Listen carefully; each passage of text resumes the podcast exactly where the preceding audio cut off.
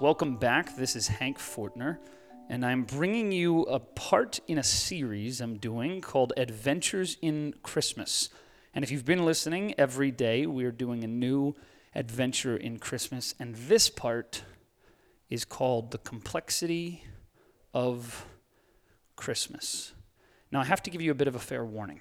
This conversation is about those of you who struggle with the happiness of the holidays about those of you who feel that tension within you, that there is something different happening when everyone else is smiling and telling of good cheer. There's still something else at play, there's a sadness there. So, if you're not one of those people, or if you don't sense any sadness around the holidays, or if holidays are not difficult for you, and you don't want to know what that's like, you can just skip to the next episode or listen to one of the previous, because this conversation is about those moments and is about that reality that sometimes holidays come with them a complexity, a duality almost, an intermixed sort of hodgepodge of cheer and joy and uh, sadness and mourning. And sometimes there are sad things that happen at Christmas.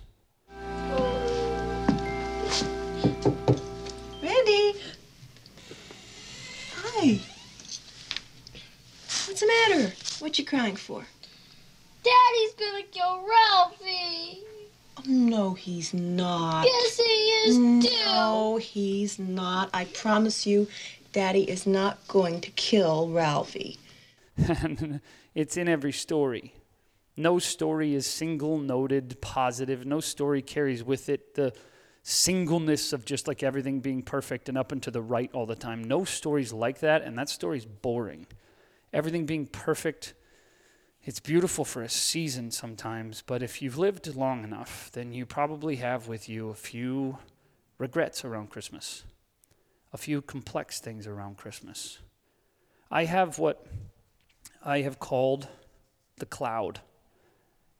Not the cloud that helps you do your online banking or the cloud that helps you store things like this podcast in the, the netherworld that is a network. I have the cloud.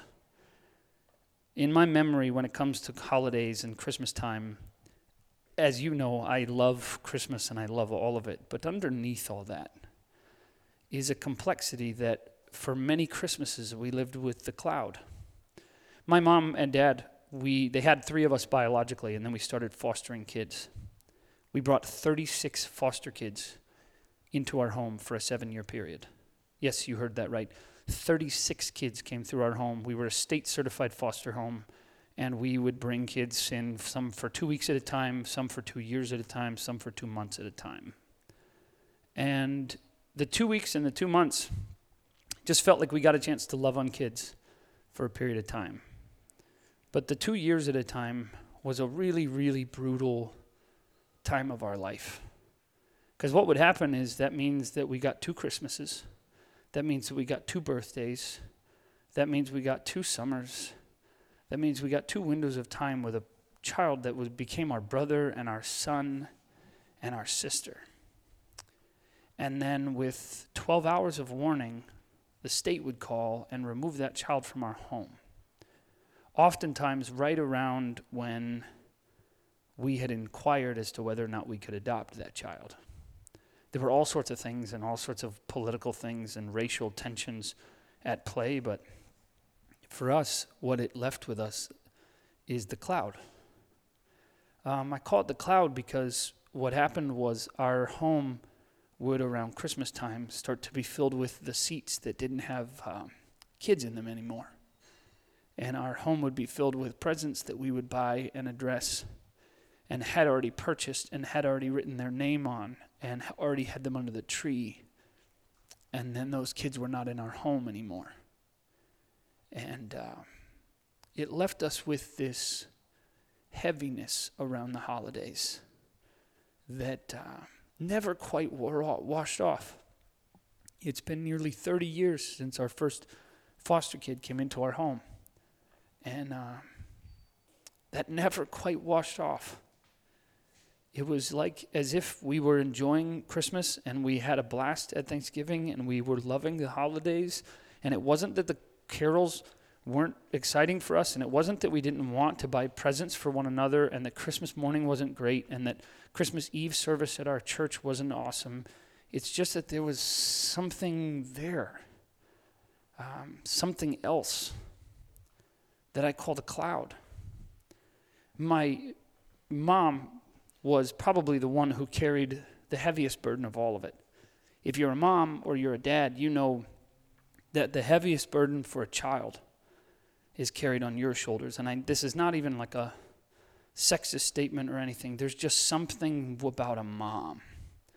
And my mom carried most of it, and maybe the cloud even started with her because she knew that they didn't leave our home and go to better Christmases, uh, that we were missing them.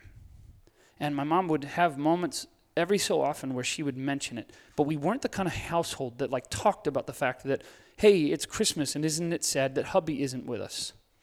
Hey, it's Christmas and isn't it sad that Bubba isn't with us? How does everyone feel about that? We didn't have like a ball that we passed around and talked about our feelings. We didn't say anything. But every so often, my mom would show her cards and talk about how much it was okay that we were allowed to miss them. And there's this song that um, Mariah Carey wrote called I Miss You Most at Christmas Time. And um, man, it's an intense song and it's a really powerful song. And I remember hearing that in my household for the first time and stopping in my tracks in the middle of the living room as that was playing. And just freezing and going, she just put to words what this cloud does to our family. She just put it in words. And I remember going over to my mom with a tape deck. Do you remember do you remember the Walkman? I had a tape deck with headsets and I had bought the tape.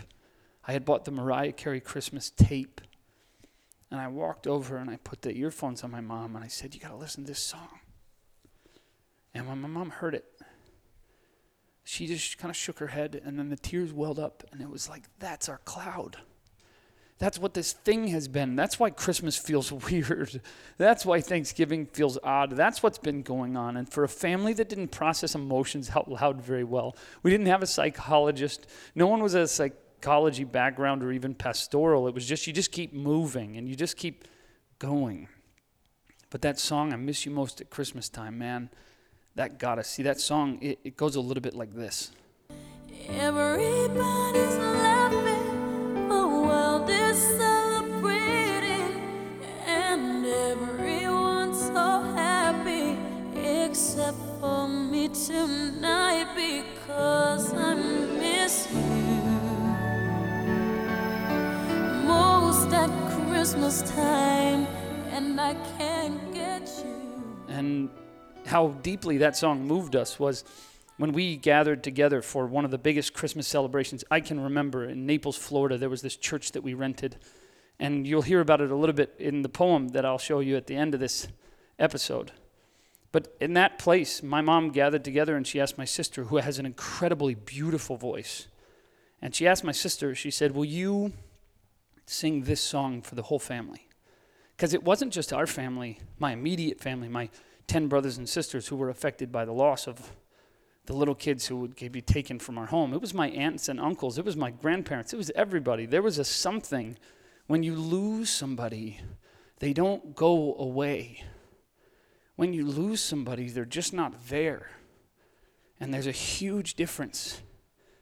They don't go away, they just aren't there, which is worse than if they just went away, if you just forgot them or something. And my mom, at the middle of our Christmas dinner, she had my sister with an accompaniment tape sing this song, I Miss You Most at Christmas Time.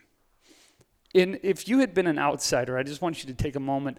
If you had been an outsider at our Christmas dinner and you had been just popping in going, wow, look at the decorations and this huge tree and all this food and all these presents and all this candy and all these kids having such a good time. And then the one Christmas song that is performed is a Christmas song called I Miss You Most at Christmas Time. You'd be like, man, this family's going through some stuff. Woo! They, you would have, if you had crashed that party, you would have uncrashed it very fast. But it was our only way of showing our family that it was okay for us to miss the kids who weren't there. See, for me, Christmas has always been complex. And every so often, people who also have lost people in their life, they look at my, my excitement around Christmas and they look at the joy around Christmas and they look at the cheer and they look at the holiday and they go, I just can't do it because I've lost people or because I've been through this. And I'm always really clear to explain that my joy around Christmas time is not a reflex, it's a choice. My joy around Christmas time is a choice to move through the stages of grief, to move through the pacing of grief, and to find joy because the only gift that you give those you lost is your joy now. You see, joy is the gift that you give to the ones who aren't here anymore. It's the joy they would want. When I'm gone, I want my family to gather in joy because that's what I would want from them. And you see, joy, it's the gift you give those that you have. Not only do you honor those you're not with by bringing joy, you honor those that are there, those that are with you by bringing joy. See, there's this passage in Matthew where Jesus is talking to the ragamuffins. He's talking to the beat up, to the, bu- to the abused, to the left behind, to the left out, to the captives of this nation. And he gathers them together, and in his words, in his Sermon on the Mount, he says, Blessed are those who mourn. He's looking at a group of people who have mourned the loss of their sons who have been taken from them because they were a military threat. He's looking at a group of people who have lost their nation. They've lost their national identity. They've lost their freedom. They've lost their dignity. They have lost everything. And he looks at them and says, Blessed are those who mourn. Tears would have welled up in their eyes or their chest would have puffed to say, with a hand held high in the air, That's me. I've mourned. I've lost people. And he says, Blessed are those who mourn, for they will be comforted. See, it's almost unsatisfying. I don't want comfort when I'm mourning.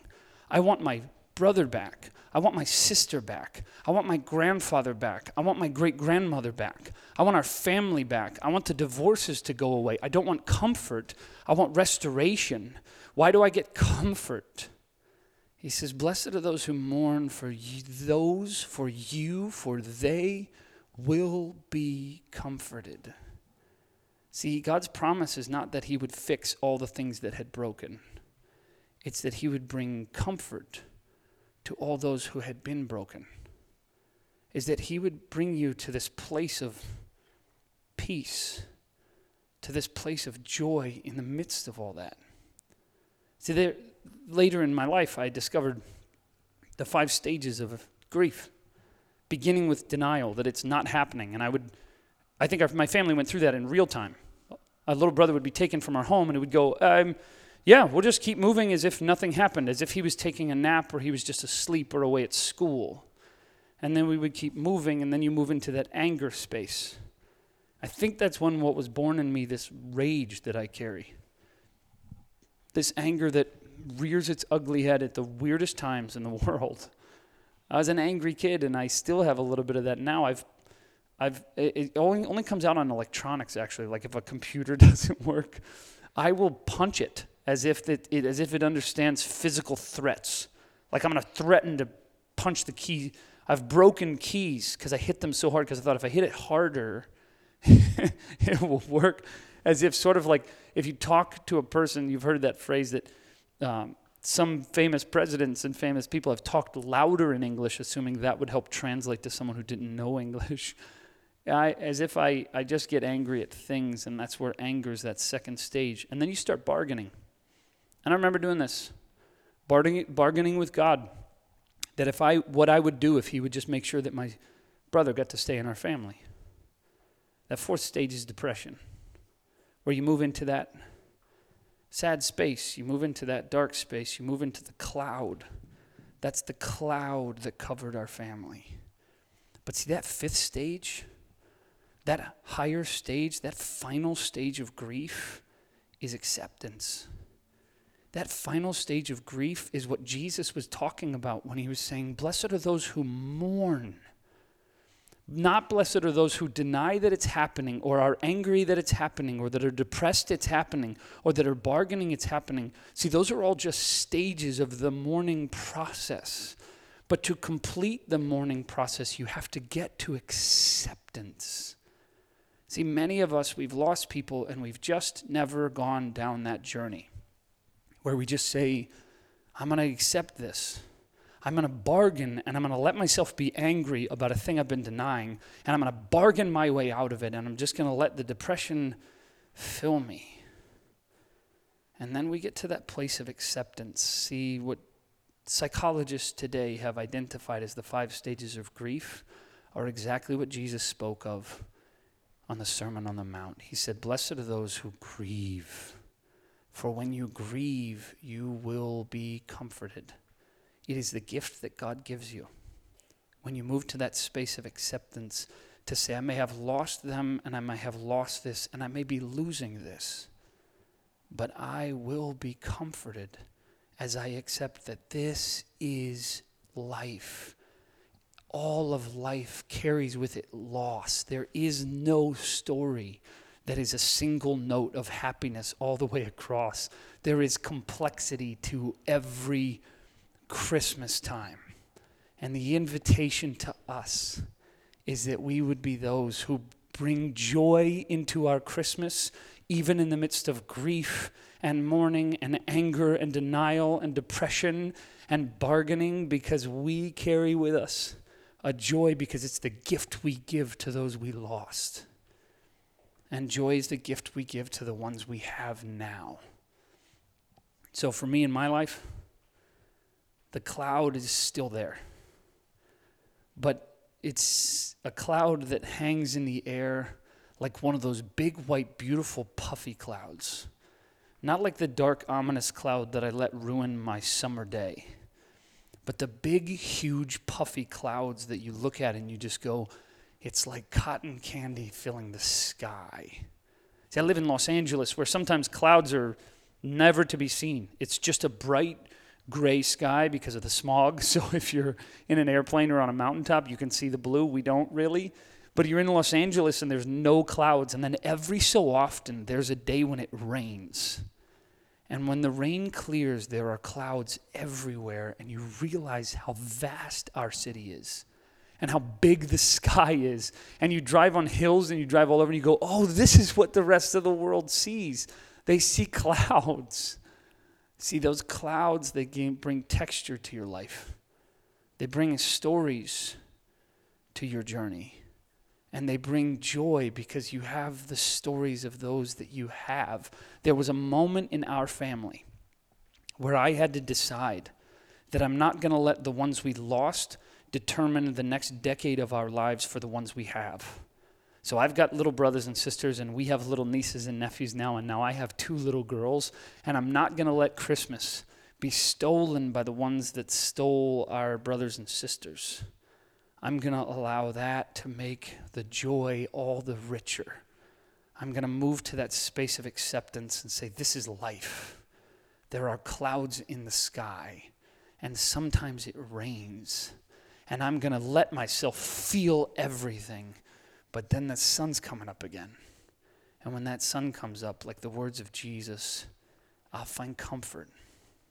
There's one last passage that I want you to hear in Leviticus chapter 19. It says, Let us not tattoo our bodies or cut ourselves for those we grieve for.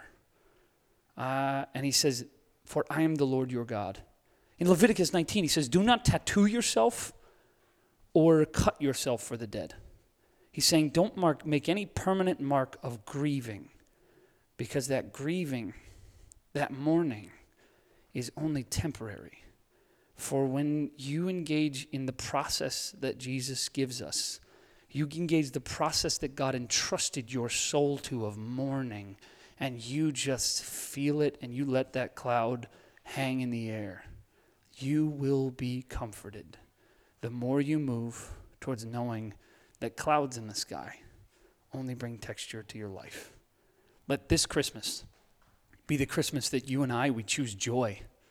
We choose joy in the midst of our complexity. We choose joy as a gift to the ones we lost and as a gift to the ones we have. May you and I have a joyous, joyous Christmas this complex holiday season. Now, to give you a parting gift, I wrote a little piece, um, I don't know, a few months ago, a few years ago, something like that, a few Christmases ago, about that Christmas where my sister sang that song and where we were all together in that place. It's called We Were All Together Once. And I want to give you this as your little Christmas shove off. Is here is a piece that I wrote called We Were All Together Once. Check it out. We were all together once. 49 cousins, 11 brothers and sisters, 9 aunts and uncles, 2 grandparents, and 1 great grandmother. We spoke words louder than we needed to because sometimes fun is a volume you can't hear when it's happening. That rented church by the sea held our entire family. But between me and you, barely. It is all slow motion in my memory, like a car accident or a first kiss. I remember everything. We sang songs and opened gifts and gave words of love. We ate food so carb heavy, even the beer was jealous. Candy flowed through my fingers like some kind of jelly bean heaven. Moments of awkwardness were replaced with laughter. Disappointments were whisked away on the train of who cares about that right now. The mothers grouping their children for the photograph, the fathers lamenting the stock market with holdings they probably didn't even have. My grandfather, standing high above his six foot four frame, pacing, watching. He loves this stuff. He's a little gruff, but from a distance, he's a king. I slow it down in my memory because most of the time I'm missing it. Since that night, three have passed away. I never saw my uncle again. My cousins never saw their father again, and I have a hard time remembering that he was even there. My great grandmother, she transitioned. 103 years in the womb of this world, and she was born into the next. Like a fine wine, she took her sweet, sweet time. My grandfather, John, the quiet one in my memory, tucked his flannel shirt into his moleskin pants and he watched.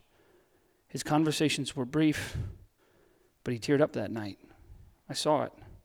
He gave me a look as if to make me promise I wouldn't say a word. After all, soldiers' tears are not easy to see. Nearly a hundred of us filled the church that night. It feels so good to remember the sting of those we lost then and the youth we've said goodbye to. But now, we are now living tomorrow's memories. This Christmas, this Eve, will be the day that we were all together. Pick up your children and hug your in laws. Smell the sweet fragrance of a long retired diet and breathe. Get out all the candy. Let your children feel the jelly beans whisk them away. Let your disappointments and bruises board the train and leave the station. Choose this Christmas season to live more, forgive more, give more. Watch the faces of those you love catch the beam of light you giving off and shine. Let your light shine, for 15 years from now, a poem will be written about today, this year, this Christmas. Make it extraordinary, for we were all together once, and we are all together now.